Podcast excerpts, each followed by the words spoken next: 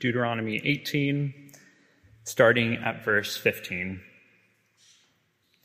The Lord your God will raise up for you a prophet like me from among you, from your brothers. It is to him you shall listen, just as you desired of the Lord your God at Horeb on the day of the assembly, when you said, Let me not hear again the voice of the Lord my God, or see this great fire any more, lest I die. And the Lord said to me, They are right in what they have spoken.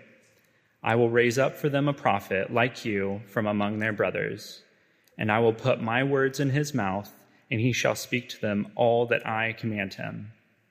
And whoever will not listen to my words, that he shall speak in my name, I myself will require it of him. But the prophet who presumes to speak a word in my name that I have not commanded him to speak, or who speaks in the name of other gods, that same prophet shall die. And if you say in your heart, How may we know the word that the Lord has not spoken? When a prophet speaks in the name of the Lord, if the word does not come to pass or come true, that is a word that the Lord has not spoken. The prophet has spoken it presumptuously. You need not be afraid of him. That's Titus chapter 1, starting at verse 1. Paul, a servant of God and an apostle of Jesus Christ, for the sake of the faith of God's elect, and their knowledge of the truth, which accords with godliness, in hope of eternal life, which God, who never lies, promised before the ages began, and at the proper time manifested in his word through the preaching with which I have been entrusted by the command of God, our Saviour. To Titus, my true child in a common faith, grace and peace from God the Father and Christ Jesus, our Saviour. Do keep Titus open, and we'll be looking at those few verses as we start this series in this very great book. But let me begin by reading something else, an email that I was sent quite recently. Good afternoon, Tim. My name is Tony with Vet IQ Staffing, and I saw you might be interested in relief work with us. Don't worry, Jason, I'm not about to quit. Here at Vet IQ Staffing, our mission is to provide a customized solution for each veterinarian we partner with. Now, it would have to be pretty customized for it to work for me. I'd need to learn how to be a vet for a start. I'd need to get over my phobia of almost every single animal. And they go on to talk about offering travel relief later in the email. I'm not sure they realize how expensive that would be because they seem to think that I live near them in Dallas, Texas. It's obviously not an email that was supposed to be for me. It was actually intended for a different Tim Shepherd, but it came into my inbox, and so I wasn't that interested in reading on. But what if it had said this? Good afternoon, Tim. My name is Tony, and I saw you might be interested in relief work with us. Our mission is to provide a solution to fix the world, and we found out how to make the world a better place. You'd probably think it was a scam, right? You'd think it was someone who was trying to fish for some money or something like that. But there'd be a part of you that was interested, wouldn't there? You'd at least read to the next line. Oh, what if it said this? Good afternoon, Tim. This is Tony, and God has told me how to fix the world. Well, now you'd be sure it was a scam. But if there was a chance, even just a chance, that God really had told him how to make the world a better place, how to deal with the deceit and the violence and the greed, how to make people more loving and patient and self-controlled, even if it's intended for someone else. You've never met Tony. Wouldn't you want to read on? Well, change the names, and that is a summary of what we're looking at this afternoon. Good afternoon, Titus. This is Paul, and God has told me how to fix the world. And you know it's intended for someone else. I don't know if there's anyone here called Titus. But this is addressed to a guy called Titus who was a church leader living in Crete about 2,000 years ago. It is intended for someone else. But you know that this guy Paul, he's telling the truth. God has told him. It's intended for someone else. But you want to read on, don't you? Good afternoon, Titus. This is Paul, and God has told me how to fix the world. And we don't even need to feel guilty about opening up someone else's post, because Paul actually intends that other people will read this letter. Just look at the end of the letter at the very last sentence on the right-hand page there, grace be with you all. Even while it is addressed to the one guy, Titus, he expects it to be read by a whole bunch of people. Because even while God's strategy for fixing the world has a particular application to people like Titus, it is profoundly relevant to all of us. At times, this book of Titus will read like a job description for church leaders, but it turns out that is a job description that all of us should want to read and to hear. But Paul actually starts by talking about his own work, and there are three particular things for us to see which you can follow on the handout inside your sheets if you would like to. Firstly, Paul's is a ministry about truth. A ministry about truth. Let me read again from verse 1. Paul, a servant of God and an apostle of Jesus Christ, for the sake of the faith of God's elect and their knowledge of the truth, which accords with godliness. There's lots going on there, but can you see what Paul is committed to? The faith of God's elect and their knowledge of the truth. I'm guessing it's not a huge surprise to us, if we know anything of the Bible, that Paul would be committed to people believing his message. He is the great apostle to the Gentiles, the missionary to the nations. He wants people to believe, but he wants people to have a faith that clings to the truth. Their knowledge of the truth is what he's committed to, as much as he is committed to their faith. Paul is a faith and truth man. And the reason that he cares about the truth, the reason it matters so much to him is that, as he says here, knowledge of the truth accords with godliness. Truth, he says, fits with godliness. And that might not seem very radical to us. Now, so what, Tim? Truth and godliness, they're best friends? Yep, that makes sense to me. Doesn't seem that radical. But in the context of Crete, that is a huge thing for Paul to say. Because Crete was not a godly place. Just look down at 1 verse 12. At 1 verse 12, one of the Cretans, a prophet of their own, said, Cretans are always liars, evil beasts, lazy gluttons. That's what they said about themselves. And Paul himself, he goes on to say, this testimony is true. Crete was not a godly place. And people had lots of different ways of trying to deal with it. Some are pretending that it's not really an issue. Lying's okay, isn't it, really? Other people trying to legislate, to deal with it, more police, more laws. The particular challenge for Titus was those who were going around the church saying that the solution was to be more religious. And so when Paul starts his letter by saying that it's knowledge of the truth that accords with godliness, he's not just saying, hey, these two things fit really well together. He's saying that if you want a godly Crete, knowledge of the truth is what you need. He's saying that the way to fix the world, even deceitful, violent, greedy Crete, well, it's to teach them the truth. I'm not saying it's just some sort of equation. I put in truth in one end and out the other end pops godliness. Of course there is more. There's more we'll see elsewhere in the book. It is a work of God's Spirit for people to become godly. We need to pray. It is a work of faith. We need to believe. It is a work. It takes effort. Nor am I assuming that any Christian will be perfectly godly. You only need to be in church for a short while to see that we are all a work in progress. Even while God works through his gospel truth to transform us, we are still sinful. We still get stuff wrong. But it would be possible for us to get so buried in caveats that we skip the huge significance of those few words. Paul says he is all about the faith of God's elect and their knowledge of the truth, which accords with godliness. If you want to see people grow in godliness, if you want to see the wickedness of our world brought to an end, if you want to see the world transformed, then all of our prayer and our faith and our efforts should be around teaching people the truth. A week or so ago, I went to visit a friend who works in Parliament. And we went to spend a few minutes in the public gallery of the House of Lords, just because I'd never been there before. And they were sitting, which means that they were having a chat about some stuff. I'm not sure that's how they'd phrase it, but there you go. They happened to be debating the illegal migration bill, which has been yo-yoing between the House of Commons and the House of Lords recently. Maybe you've seen it in the news. We happened to visit the chamber at the very time that they were debating an amendment from the Archbishop of Canterbury, which again has been in the news, seeking to commit the government to a long-term strategy.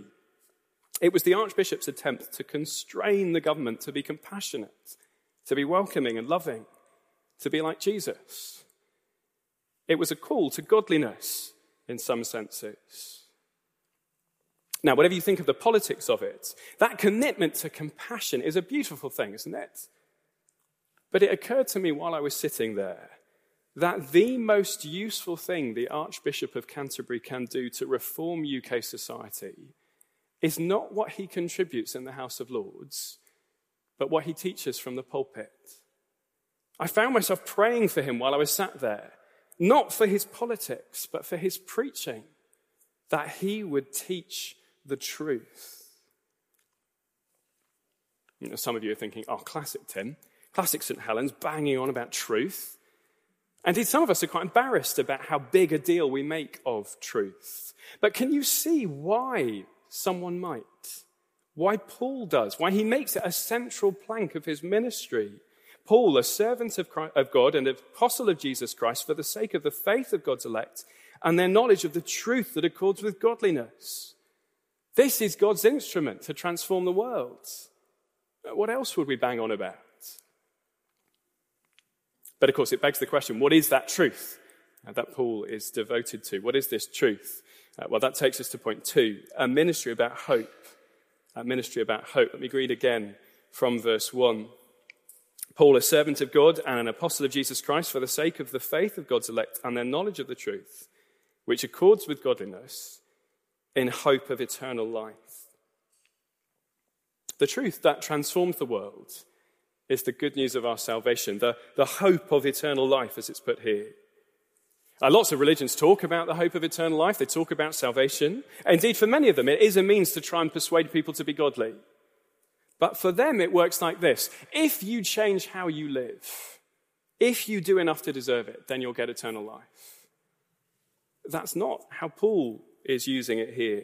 When Paul says the truth that transforms the world is concerning the hope of eternal life, he's not talking about manipulating people into trying to earn eternal life.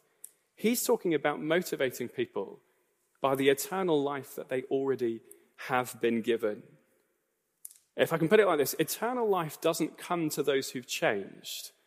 Change comes to those who've been given eternal life. Indeed, the language of hope here is not that vague sense of longing like we use hope. I hope it doesn't rain. I hope I win the lottery. I cross your fingers and hope for the best. The Bible writers didn't hope with crossed fingers. Their hope was one of certain expectation, the anticipation now of something that will definitely come in the future. The hope of eternal life was the certainty Christians have that we will live forever. If you've been here over the last few weeks, it's what we've been thinking about in Philippians, forgetting what lies behind and straining forward to what lies ahead. We look forward to the upward call of God in Christ Jesus. We were singing about awaiting a Savior from heaven. And that hope, that salvation is the truth that comes up again and again in the book of Titus to motivate godliness.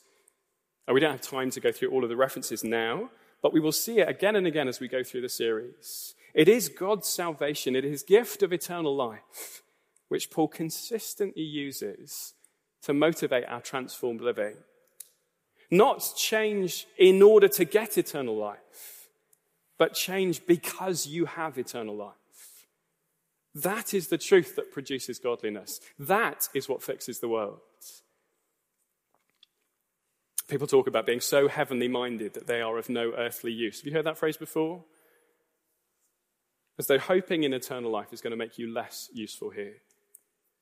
Far from it. The truth that we can hope in eternal life is what will make the difference here on earth. And yet how quickly we lose sight of that message. It's so easy to make our message focused on some other earthly targets. We distract ourselves with more sort of acceptable goals. A few months ago, I was working with some students from other churches, and I asked them what they thought the message was that we have been given to proclaim by Jesus. And almost all of them said, love one another. Well, it's true, we want the world to be a better place. We want people to love one another. But that godliness will only grow in the soil of gospel truth. Those flowers will only blossom if they are watered with the hope of eternal life. And maybe the reason that we're tempted to go to other things is that we feel a bit uneasy talking about this future. I mean, it really all hangs on how confident you can be that it's coming. But it turns out that ministry focused on the hope of eternal life is the one that we can really get behind. Point 3 on the handout, a ministry you can trust. Ministry you can trust. Now, Paul gives us a three-step confidence boost in the rest of these verses. Let me pick it up again from verse 2. In hope of eternal life, he said, which God, who never lies, promised before the ages began, and at the proper time manifested in his word through the preaching with which I have been entrusted by the command of God our Saviour. I wonder, did you spot three steps there? For a start, he says it's promised by God who never lies. Can you see how that gives us confidence? Imagine for a second it was just phrased very slightly differently. Imagine he said this eternal life was promised by God who rarely lies. That would change it quite a lot, wouldn't it? God who only sometimes lies. God who generally avoids lying. Consider what it might have said, and you realize how much it matters. But he never lies. Everything he promises, he does. And that's something that would be even more precious to the Cretans. Do you remember they were described in verse 12 as those who were always liars? In a place where lying was considered kind of culturally appropriate, well, we might think the hope of eternal life is just clickbait to get us in, a manifesto promise that's just waiting to be broken. But God never lies. When he promises something, even something as remarkable as eternal life, he always delivers. And we can be even more confident because that promise has now been manifested. For a long time, it remained a promise. We heard one of those promises in Deuteronomy 18 earlier. But verse 3 says, at the proper time, i.e. now, God manifested this promise in his words. This hope of life has been manifested. It's been revealed. It's appeared. Indeed, language of appearing is going to crop up throughout the book as Paul talks about the unveiling of his promise, of God's promise in Jesus. For all that God had promised it before, now it has been made known. It's on display. Christ Jesus, God our Saviour, has stepped into the world. He lived the life we should have lived and died the death we deserve to die in order to rescue us. It is as forgiven sinners, those washed clean, that we can have certainty of life beyond the grave. As we'll sing a bit later, my life is his, and his hope is mine. It's what we've been thinking about all afternoon, isn't it? Jesus is the truth. He has stepped into the world and manifested the promises of God. You were always able to take God at his word, but now, what Paul calls the proper time, whatever was hidden has been brought to light. You can look at the person of Jesus and see these promises out in the open. Even if God wanted to go back on it, and he doesn't, but even if he did, he couldn't, because it's a done deal. Eternal life has been promised and now manifested in the Lord Jesus. And it's at this point that Paul returns to the idea of his own role in all of this. Now, verse 3 again, at the proper time manifested in his word, through the preaching with which I have been entrusted by the command of God our Saviour. Because, of course, we can't actually see Jesus anymore. He has gone into heaven. But we still have access to his revelation through the preaching of Paul about Jesus. That's why verse 3 actually says manifested in his word. It is through the coming of Jesus that this promise has been manifested. But it is through the gospel word that these promises are manifested for the generations to come. And God has entrusted that gospel word to Paul. If you were around a couple of years ago, we were looking through the book of Acts, and we saw that very moment when God commanded, God our Saviour, as he's described here, commanded Paul to preach the gospel. There's a link on the handout if you want to listen to one of the sermons we preached on it later. And now, as Paul is writing to Titus much later in his ministry, he calls back to that moment to give us confidence in what he's still preaching. God's promise of eternal life, once promised, now manifested and entrusted to Paul. Which, of course, makes these few verses that we've been looking at for the last few minutes particularly unique to Paul. I've been implying for the whole of the talk that this is ministry God has given us to do. But in the first instance, this introduction is all about Paul.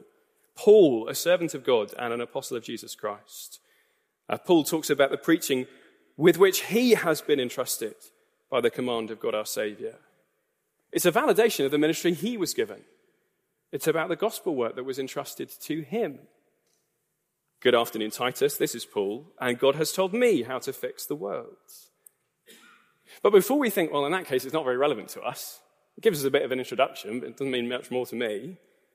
Actually, it is still very relevant to us, isn't it?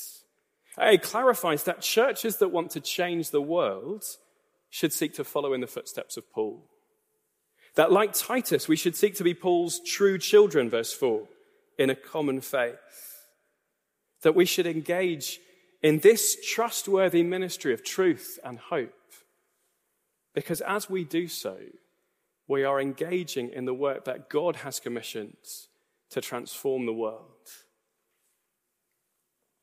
Some of you might be thinking, well, yeah, sure, okay. So that makes it a bit more relevant for you, Tim. You've basically just given us, I don't know how long, 15, 20 minutes of what you have got to do. Thanks for reading out your job description for us.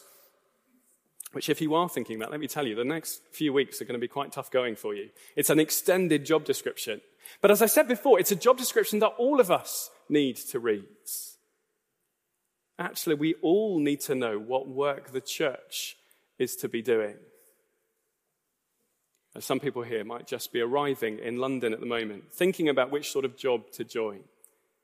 Well, here's a job description that is essential for making that decision. Don't you want a church that is engaging in God-commissioned, world-transforming work? This tells us the sort of work that church should be doing. Others of you moving away from London, maybe, about to head off to pastures new. Well, whichever church you move to, make sure it is a ministry that attends to these words, that is committed to this gospel word that God entrusted to Paul. And even if you're not moving, which I hope is most of us, I hope we'll all still be around, we're still engaged in this ministry together, aren't we? It's a job description for me. Hey, please keep reminding me that this is what I've got to do. But it's a job description in some respects that all of us need to be committed to. It's not just the Tituses of this world that proclaim this gospel word. Indeed, we'll actually see later in the series lots of ways that this cashes out in our different roles. And so this is a paragraph that validates whichever ways you are partnering in gospel ministry. One of the students sent me a message this week about reading Mark's gospel one-to-one with a friend of his. And I was thrilled because as he takes out this gospel word, he's engaging in God-commissioned, world-transforming ministry. As you talk about the hope of eternal life with each other, I hope, at the end of our meeting, as you chat with neighbours and schoolmates and colleagues, as you present the truth about Jesus, the hope of eternal life, God's promise made manifest in the same way that Paul did, while you're engaging in God-commissioned, world-transforming work. Think about what else you could be committed to instead. Imagine instead that you did actually work in Westminster and were involved in the huge discussions about the law, and instituting big, significant things over there. There is wonderful good work going on in government, I take it, to try and make this world, this country, a better place.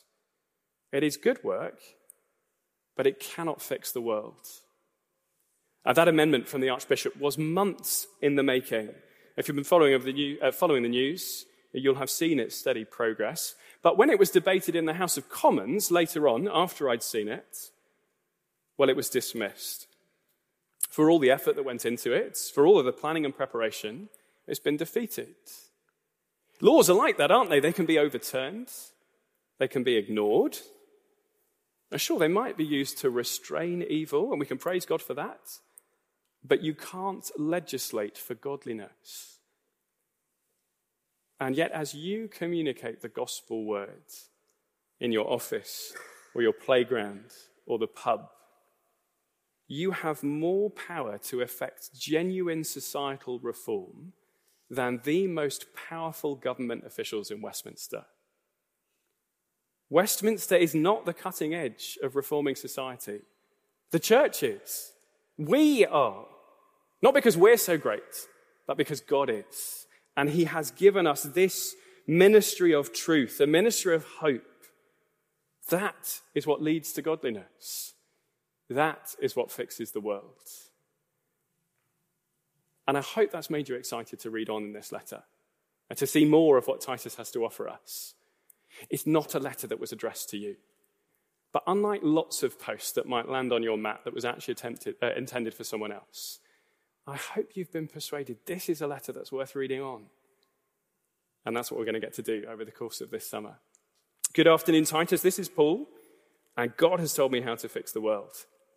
You better make sure that you come back to hear more next week. For now, why don't I lead us in a prayer? Our Father, we do thank you that you are the God who has promised eternal life. Thank you that that life has been manifested in the Lord Jesus. Thank you for entrusting your gospel word about him to Paul. And thank you for committing this work to your church still today, that this world might be blessed with this wonderful truth, this ministry of hope. And we pray you would use us to effect real change in our world today. In Jesus' name, amen.